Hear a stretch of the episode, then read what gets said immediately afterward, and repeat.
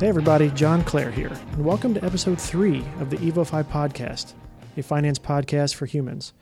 Today we'll be talking about cybersecurity and identity protection, a critical part of your financial plan. We're lucky to be joined by Dan Skiles, the president of Shareholders Service Group, for the discussion. Specifically today, we're going to talk about, you know, why is this topic so important? And I know we've heard all the stories on the news of data breaches and, and all that good stuff. So we're going to delve a little bit more into that with some specific examples that you may not think about. Uh, and then figure out what are some ways to protect your information. How do you figure out what information is already out there? Uh, how do you clean it up? So I think we had a good podcast overall, and we look forward to sharing that with you. Um, few words uh, about Dan first. Again, great guy.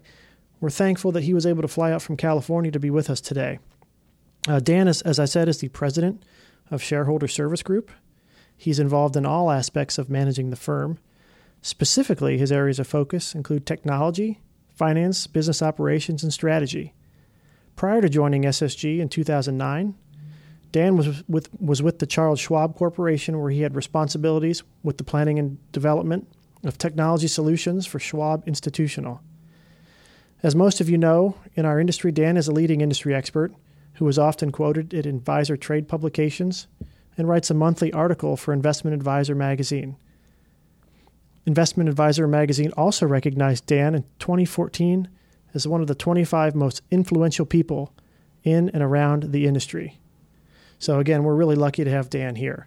Uh, before we get started, just a quick disclaimer about our broadcast, as is normal uh, in the EvoFi podcast uh, realm. Uh, before we get started, it's important to note that this podcast is 100% free of any legal, tax, or investment advice. Our goal here is education and maybe a little fun too. If you need advice in any of those areas tailored to your specific circumstances, feel free to give us a call or talk to your advisor, and we'll certainly see how we can help. So, with that said, we hope you enjoy the EvoFi team with Dan Skiles.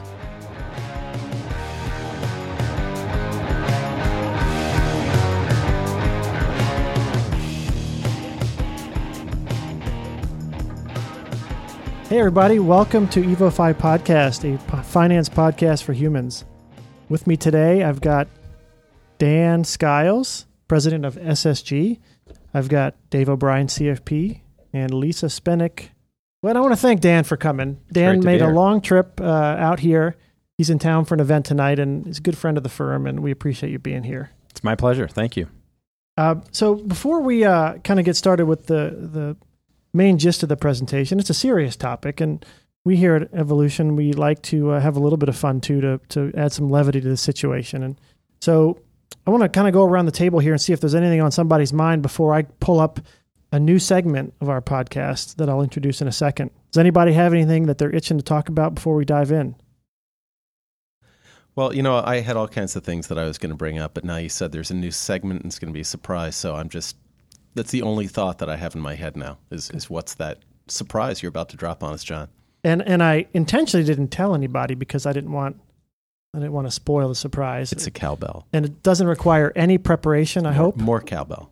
Uh, it's a segment that we're going to call the Evo Five, the Evo Five, and what it is is five questions for our guests, not related to the topic per se, but to give us a little context into the person and I was thinking about Dan, and I was thinking and thinking, I'm the guinea pig, just to make sure I you get are, this right. Okay. You are. All right, good. And I was thinking about it, and you know, uh, I'm going to explain myself, but I said, you know, Dan is kind of like the James Brown of finance, and you know, you can't really say that anymore. But I meant the hardest working man in finance because Dan seems like he's all over the place, and and uh, again, we're just really thankful to have you here. So, all right, so I'm going to dive into the uh, to the Evo Five. And so you may recognize some of these questions if you ever watch Inside the Actor Studio or uh, perhaps a reader of Marcel Proust, French novelist. You're losing the audience. I, I think yep. he stumped me on both those. Uh oh. Anyway, so five questions. Don't overthink it. Dan, what was your first job? Oh, my first job. That's easy, actually. My first job was when I was 12, and I was actually the cleanup boy at the uh, San Diego Village Information Center. So this was down at Mission Bay Park, and I was the guy that picked up the trash. I used to ride my skateboard there, and I made three dollars and thirty-five cents an hour. Nice. How old were you? I was twelve. That's starting early. Yeah, yeah. You know, if you wanted if you wanted a tape or a CD, you had to get in there, you know, and get the money. All right. Next question. What is your favorite word? There's no wrong answers, by the way. Oh, good to know. I'm glad family members and children are not here because they might disagree. Uh, you know, I think my favorite word that's last my life is the word dude. And that certainly helps when you grow up in Southern California. It's just kind of stuck for a long time. Dude. I, I actually like that. I, I used to. They used to call me dude because I said it so much. So I can appreciate that. There you go. I'm not from California, but I guess it's popular in Ohio too. hey, you can use it wherever you'd like to. Cool. All right. Now this is this is a little bit more uh, of a thinking question. And Dan's like, "Oh my god, dude, It's a thinker. what profession other than your own would you like to attempt if you had the opportunity?" Well, if I had the opportunity, not because there's any talent or anything like that, but I would have loved to have been a performer of something. You Yeah. know, you pick the instrument, you pick the band, maybe even a sport. Uh, but if I was good at it, I would have loved to done, uh, been able to do that. But clearly, that's not happening. That's a good que- segue segue to my next question. Actually, Dave looks like he a has to say performer something. of podcasts. So, you know, you A- don't have to be this good one, at it. After That's this one, Dan may say never again. All right. Greatest of all time, or as Penny told me, it's the GOAT. I'm not up on the lingo, but it's the GOAT question. Greatest of all time in your mind, and I'll give you a choice sport, entertainment, or business. What comes to mind for you?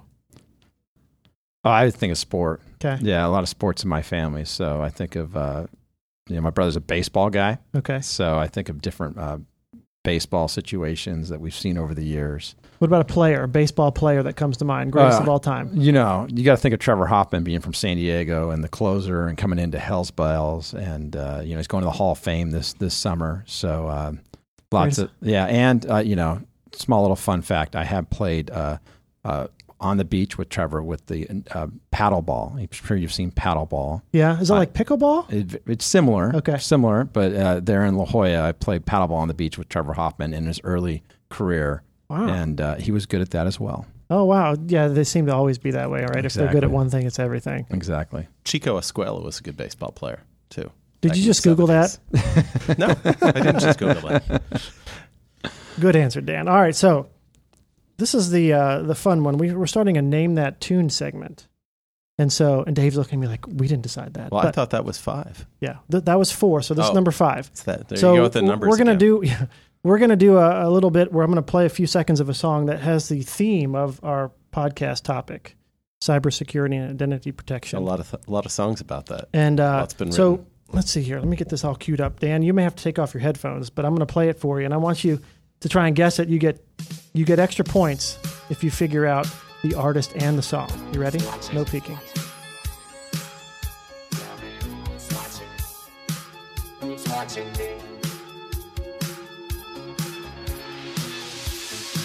I know the song, and my good friend in San Diego is gonna be so mad that it's I'm drawing a blank. Uh, it's the science. It's it's a science song. Close. Close. Close. Sounds the same. It- Thomas it- Dolby. Thomas Dolby. It sounds like that, but it's uh, Uh, the bass similar to science. yes, yes. It all kind of sounded the same. It's actually. Does anybody else have a guess before? You're not allowed, Lisa, because you know the answer. No. Okay, so Dave? sometimes it feels like someone's always watching me. Dave O'Brien gets the gold star. Yes, at that. absolutely. It is uh, "Somebody's Watching Me" by. Does anybody know the name? It's not the Gap Band. Rockwell. Rockwell. You know who Rockwell is? He is Didn't they Kennedy Standard Gordy, Oil? Berry Gordy's son from Motown. And Oh, not triv- the not the Exxon people. no, Okay. Getty. Anyway, uh, Michael Jackson and Jermaine Jackson sang the chorus, so we'll put that in the podcast a little bit later on for you all to hear. But anyway, it's about somebody's watching me, and you're not safe anywhere because people are watching, which I thought was a great tie-in for the podcast. First of all, I want to thank Dan. He's a good sport. Took the top Evo Five in stride, uh, and we appreciate that. Ah, so Well, we did lock the door, so we can't get out. that is that's true. That is, that is true. But my w- first question for you though is why is that song your number one on your pod list? That's uh, on your little playlist here. I had to create a Dan Skiles pod list for today, just so I didn't screw it up and play one of my kids' music songs from Moana or something. now I would have known that just for the record. you and me both. So now that we've lost all of our listeners who actually wanted to hear about identity protection, let's move on. So again, we've got a big event tonight, uh, and Dan was kind enough to come in and, and, help us get this podcast down for some of the folks who couldn't attend and and more. So I'm going to ask kind of a rhetorical question, but we can actually answer it to start off, which is why is it important? We talk about identity protection, identity theft, cyber crime, all that good stuff. So at a high level, Dan, we know you see a lot of the stuff in your line of work and have heard the stories. So maybe just tee up the topic real quick and then we can maybe get into some of the examples or ways that this happens and then ultimately how we can protect ourselves. Sure. So the reason why this is important because uh, it's continuing to evolve. Uh, the the threats out there, the attacks. Um, as I like to to use an analogy, we talked a little about sports. You know, in, in the game of cybersecurity, uh, there is no fans in the stands. Everybody is on the playing field. Uh, and the reality is that's where the, the, game is played, and you have to be ready for your position, whether you're a client, an advisor, or maybe an industry person. Everyone has a role, everyone has a position in this, this game, in this battle, so to speak, of cybersecurity. And as I mentioned, it's constantly evolving. And so we need to continue to learn from each other. And, and one thing that I'm proud about in our profession is this is one topic that everyone is open to sharing information. Competitors, advisors, everyone within the profession understands that we all win when we do our best job possible in, in battling with cybersecurity. So uh, that's why I'm thrilled that you're doing this this podcast because it's all going to help us all and then continue to learn from each other. Sure. Yeah, go ahead. Uh, so Dave passed me a note here, and I think uh, obviously we, we've done a bio up front, and we'll we'll we'll we'll talk about Dan's career and so forth. But uh, maybe you can talk a little bit about at SSG some of the things that that you see, you know, specifically in the financial services world, or or maybe at other places. So we don't have to reveal too much, obviously, of things you see. But give us some samples of things that you know people heard about the Target breach and the you know insert name of firm here. But what are some of the other things that aren't maybe as common that people haven't heard about that could be risks to them? Well, so, and I'm happy to, to share stories and, and talk about it because, like I said, it helps us all. You know, the fraudsters, as we like to refer to them, um, you know, the, the people that are trying to take advantage of uh, people's identity, uh, their money, um, had figured out years ago that it's it's you know it's not just the banks where the money is. It's in brokerage accounts. It's in other types of accounts, and so because of that, they've they've learned how to insert themselves into that process and try to impersonate various individuals, whether it's an advisor, whether it's a real estate agent, it could even be a title agent. We've seen this at our firm where uh, the fraudster is trying to insert themselves in some type of transaction, and uh, and then that's when they try to take advantage of the situation and, and, ultimately steal someone's money. And so that can be done via email. We've even seen it done via phone call uh, and trying to impersonate somebody. Uh, we've seen it, of course, with just simply pure identity theft and requests that that we receive. And and the reality is is they're going to keep trying. And one of the big messages today, I think, is that they're incredibly patient. It's no longer let's give it a week, two weeks, and then we're going to try to do our attack. We've seen situations where it's been months, in some in some cases almost a year, where they've paid attention, followed the conversation, and then picked their time to to do their attack.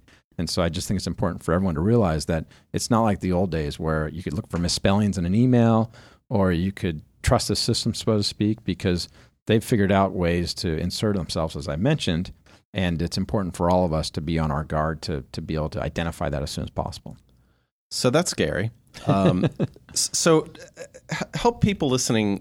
So what do you do about that, right? I mean, how scared should somebody be? They've got money in their employer's 401k or, you know, they have a brokerage account, whether it's at SSG or, you know, Schwab or someplace like that how scared should they be and what should they do about that? So um, I don't mean to scare anybody. I mean the the the reality is with the you know fifteen hundred plus advisors that we support, uh, we don't see an attack every day. We don't see an attack every month, but we do see a couple a year. And so you know it's not like it's something that it's an epidemic. Although the folks that are targets, you know, are thrilled when we catch it or when they catch it. So the first thing I always tell uh, when you speak about maybe the end client, right? What are they doing to to limit their chances of an attack? How do they communicate via email? How is their email set up? So, is, with a password is certainly something always very important. But also, are they doing dual factor authentication? So, when you log into your Gmail or your Yahoo or whatever the account may be, uh, if it doesn't recognize the IP address coming in, is it sending you a text message with a PIN number so you get in, or can you just basically get in? Um, you know, those are some of the things that, that the end client can do. So for the people listening, it's like, does that mean that every time that they go to their iPhone to look at their email or they're on their home computer and they log on to their Gmail, they have to do something different or what how does that work for the folks? No, so you do set up trusted devices, right? So for my iPhone, for example, maybe an Android device, I let Gmail know or Yahoo know that this is my trusted device. If you see this IP address, let me in. You don't need to send me that text message. But I have told it if you see other addresses that you don't recognize that I haven't used in the past, that's when you need to send me that text message. So that IP address that's in St. Petersburg, Russia is probably not you. Correct. Correct. A funny story. I find it helps also with my family. There's one situation where, um, you know, I was actually on my way home from work and I got a text message uh, on my phone with a Gmail login. And I said, that's not me. What's what's going on? And so the first thing I did was call family members, and sure enough, my son, my 16 year old son, was trying to buy something on on Amazon, and it's linked to my Gmail account, and so that's why.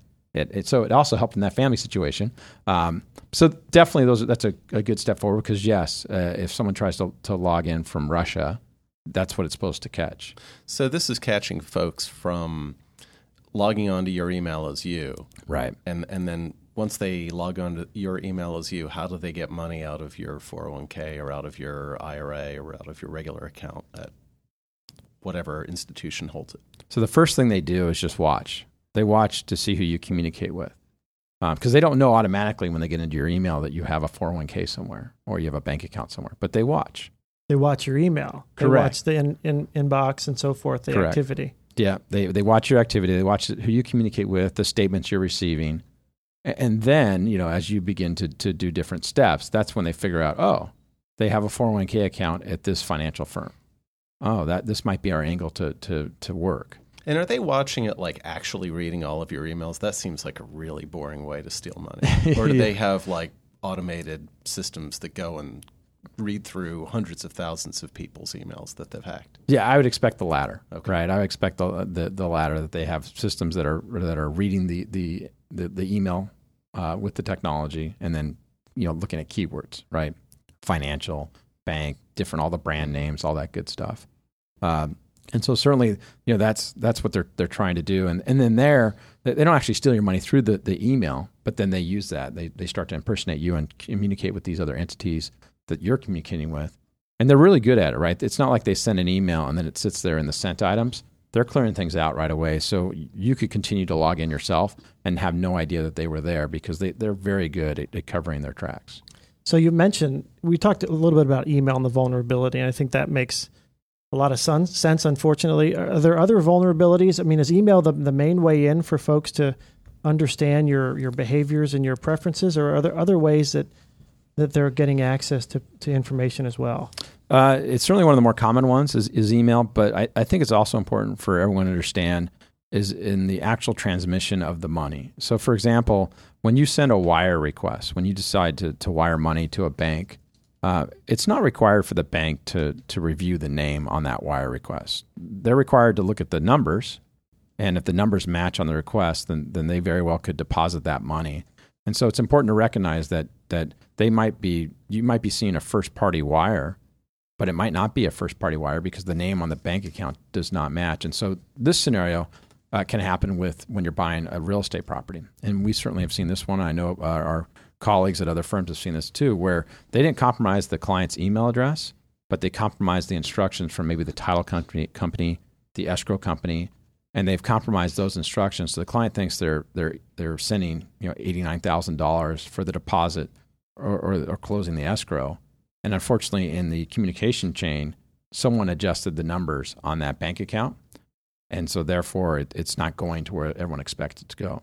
So, so, how are they going to get the so that they they get into your email or not, and they change the instructions? So how how do they get the instructions or the wire instructions changed? Is it over the phone?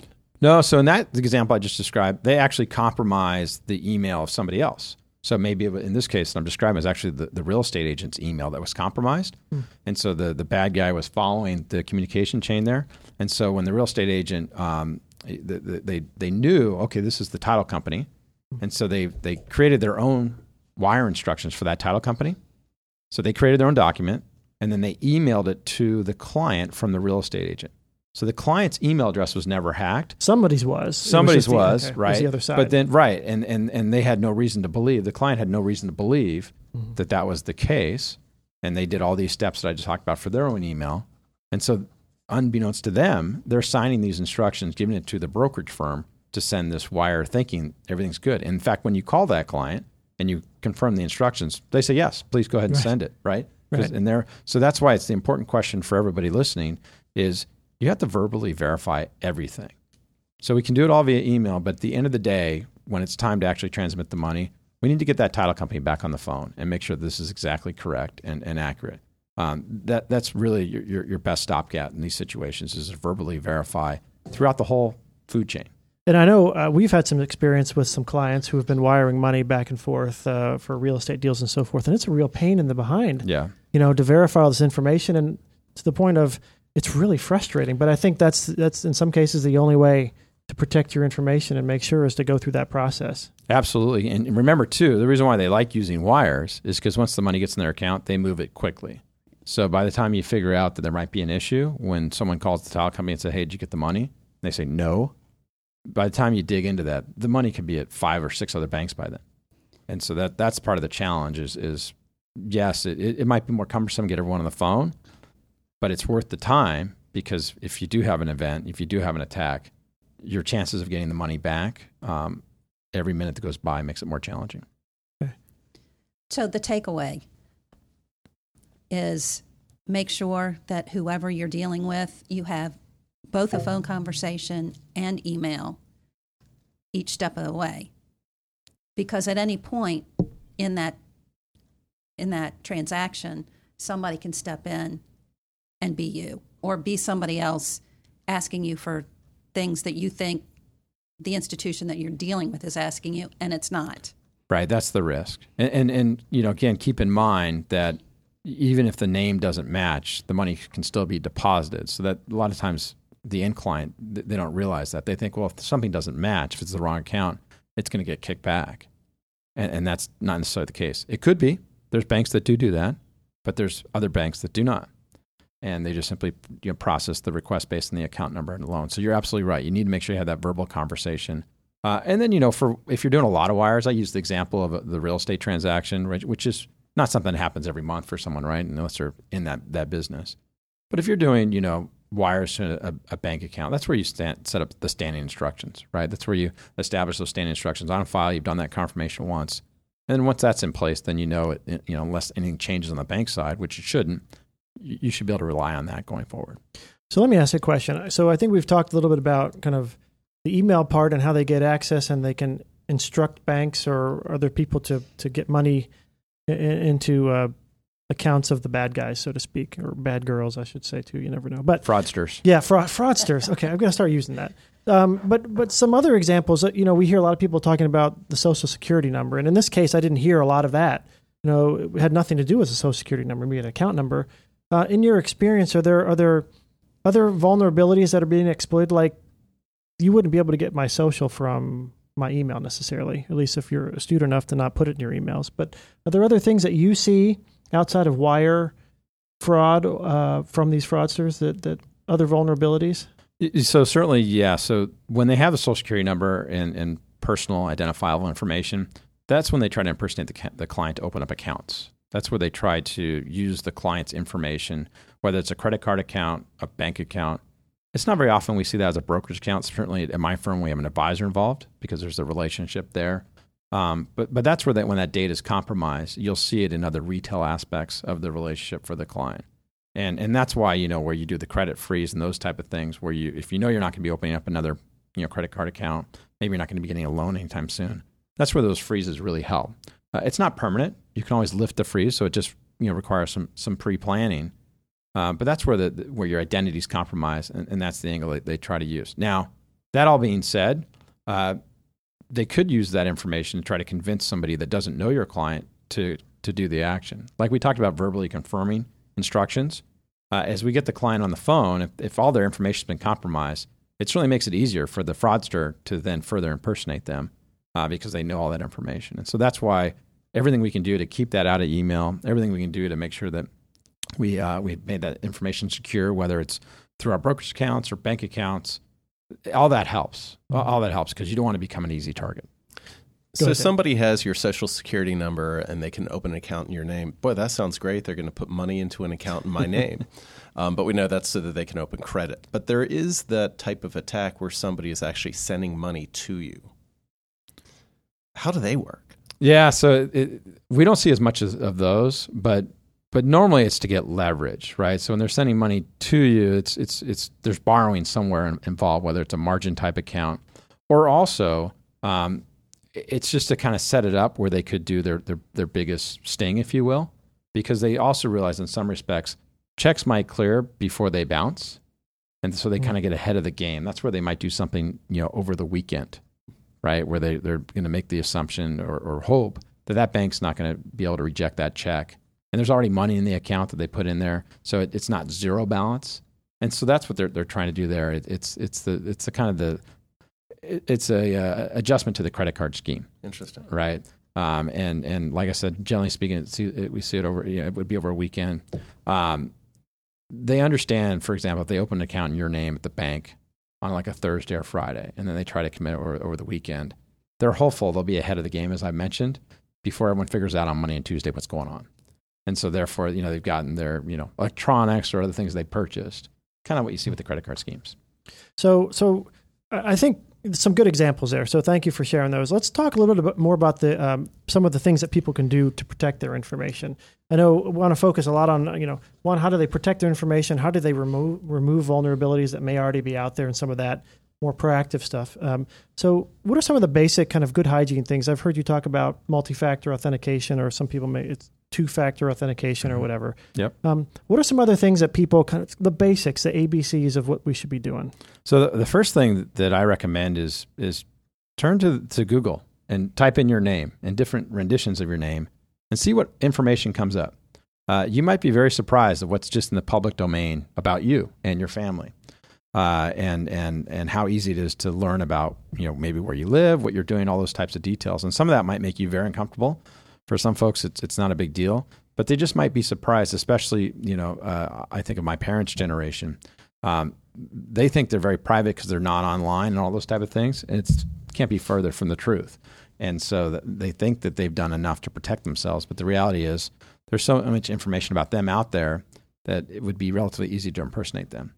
So you know you can go to the white pages to look at that information. Um, MyLife.com is another site to look at um, and, and see what's there. Now the good news with a lot of these providers, they do give you a means to remove it. If you look into their their, their policies, there's normally a, a button or, or a guide to show you how to remove information, and that's always very helpful. Uh, the challenge is it can come back. Next thing you know, you, you bought a new property or you had another business transaction that goes into the registry of wherever you live. Next thing you know, that's back on the site. So it, it's certainly an ongoing battle to remove information. And then, of course, you can always hire a firm to do it too. There's there's companies out there like Abine.com that you can turn to, and they have a, a, little service you can subscribe to, and they're constantly scanning the web on your behalf. Now, they can't remove everything. Sometimes it requires your involvement, but it certainly does help as well. So it just depends on, on who you are and what you're trying to do. So a couple of thoughts. One is this: I've heard a lot about the My Life. Uh, was it MyLife.net? So w- what exactly is that? Is that a service where they make money by you by cleaning stuff up for you, or is it a like a white pages type uh, approach? So you know, they how they make money is I'm not exactly sure, but I, I That was not a fair question. No, no, again, but but but well, because you know I've never subscribed to them, but Yeah. but I will tell you that when I look at it and looked at it in the past, uh, you know, it's it's it looks like to me it's tied to tied to marketing. You know, here's databases of information. You're you're trying to target a certain group, and what they charge for that service, I, I have no idea. But that's what they're trying to do. Just Yeah. look at their site, uh, which is why you know you have to request to have your information removed yeah. right? Because for them, if you know, if I'm trying to target a certain demographic, you know, here in Richmond, Yeah. that's where they can really help. It's like the do not call registry for uh, mailings. Exactly, Stuff, right. exactly. And there are other services that can monitor your your credit. Like if somebody opens a credit card Right. in your name, you get an email or a phone call, or whatever, however you set it up, to say this has been opened. If you did this, that's great. If you didn't, I mean, that's really helpful. I think. Absolutely. I mean, that's all through the credit bureaus, right? The ones that you that you see, the the big ones. Make sure it's coordinated, so it's set up with all of them. Know, I think it's important too is not only that alert, but all the technology available tied to your credit cards and, and other activity. Like, for example, in your bank account, in your credit card, you can set up different alerts tied to dollar amounts, how a transaction is processed. Um, you know, the the uh, all this information is very very helpful. And I, I must tell you, there's been situations where I get a text message from Visa, for example, and uh, and it tells me that something was purchased with my credit card, but my credit card actually wasn't there. Uh, that's very helpful, especially when you might have credit card share between your family. Uh, I will warn you, it's got me in trouble sometimes too, because um, when you call your wife and say, "Hey, uh, did you spend three hundred something dollars? That was your birthday present, you know, that you're getting next week." So thanks, Donna. Yeah, exactly. Uh, so, but it's it's incredibly helpful, and and sometimes I have found actually twice uh, since I've turned this on that I've caught the fraudster before they did and uh, and that's always a better place to be, right? I mean, we all understand the rules and you know the, the limited liability there, but it's always nice to have that type of control on what's going on. So so. Uh, so just a couple things to review real quick because I want to get to some other things. Multi-factor authentication, verbal confirmation. Uh, we've talked about uh, alerts, credit alerts, um, freezing your credit, freezing your credit. What are some? What are some outside of the companies? Yep. There's LifeLock. Yep. There's right. Abine.com where do they fit in? If you've already frozen your credit, if you've got the alerts from your bank and your credit card, and you've done multi factor authentication on your email and maybe other systems, where do these third party services fit? So, yeah, so I would say if you're very anxious about how much of your information is out there just in the regular public domain, those are the companies you want to hire, and you just want them to monitor on a regular basis. I've used them in the past personally.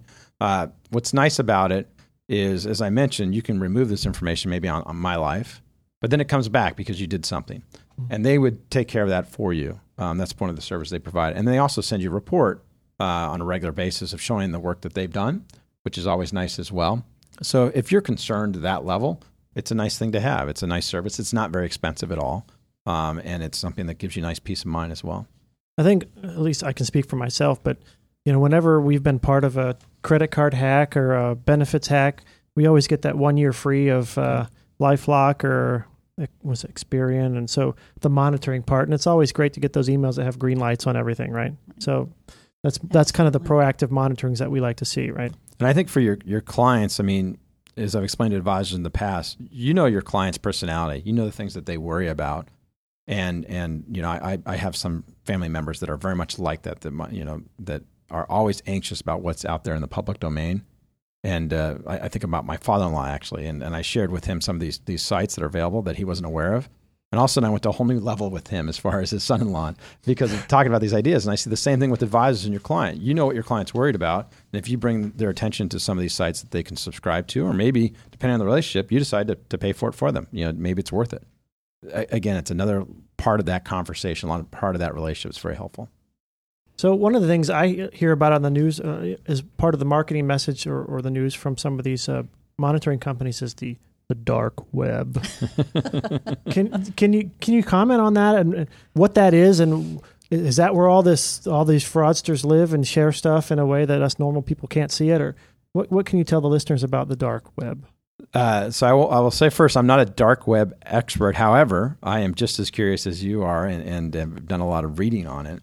Um, do the fraudsters live there? They certainly do, but they don't have to, right? Everything we've talked about can be done outside of the dark web. But it's a good, it's an important message. So, for example, uh, the dark web can involve uh, apps that you might have on your phone that are not sanctioned or, or, or supported by Apple or, or through Google.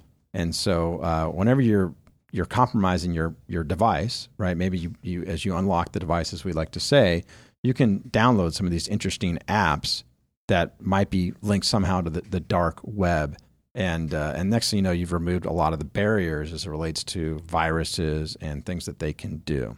So uh, I'd be surprised if any of the listeners are actually on the dark web. Uh, not intentionally. Not least, intentionally, right? right? But but they have to realize though that if they get outside the bands of some of these devices we use, uh, you're getting much closer.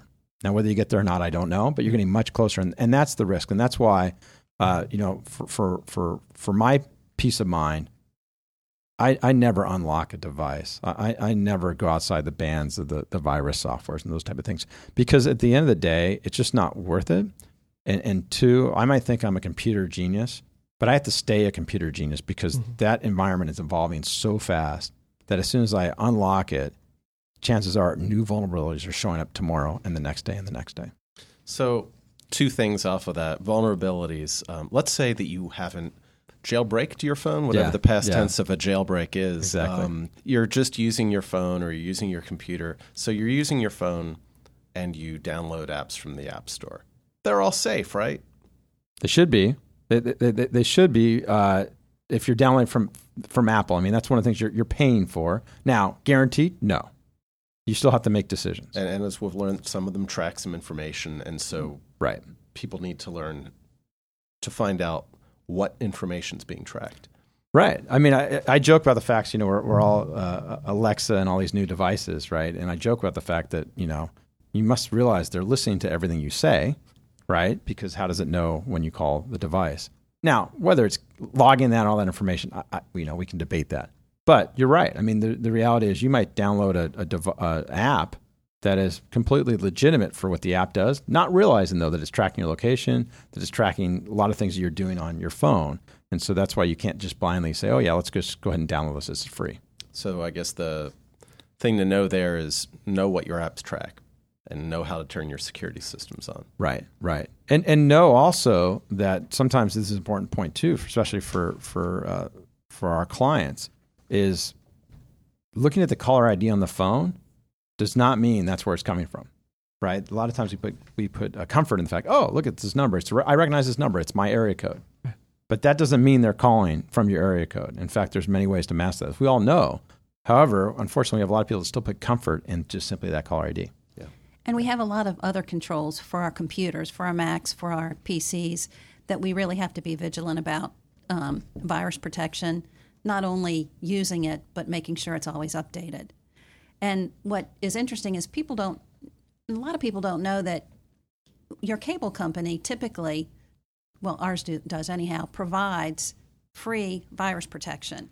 And you don't have to go out and buy it if you already have it and you're paying a lot for cable anyhow. So you can download that virus protection and you just have to make sure that it gets updated on a regular basis, as well as your applications. You need to make sure that your applications are all updated because a lot of the applications have security um, enhancements in them as viruses and, and things are created on a daily basis. So you need to make sure that that is being kept up with on an ongoing basis. It, it's a very important point. There's a good bad news story there when when we understand a vulnerability, right? We hear about these every year. Oh, we've just identified this hole in Windows or this issue with the OS system.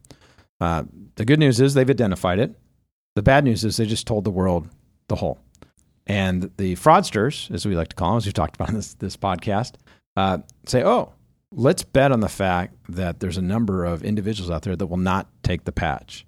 And they've shown this over and over. You know, we, we had a ransomware attack that started uh, in the fourth quarter. If you remember, it really compromised a lot of computers over in, in Europe, and they were warning us here in the States that it's coming. And the reality is, it was targeting some old vulnerabilities in Windows.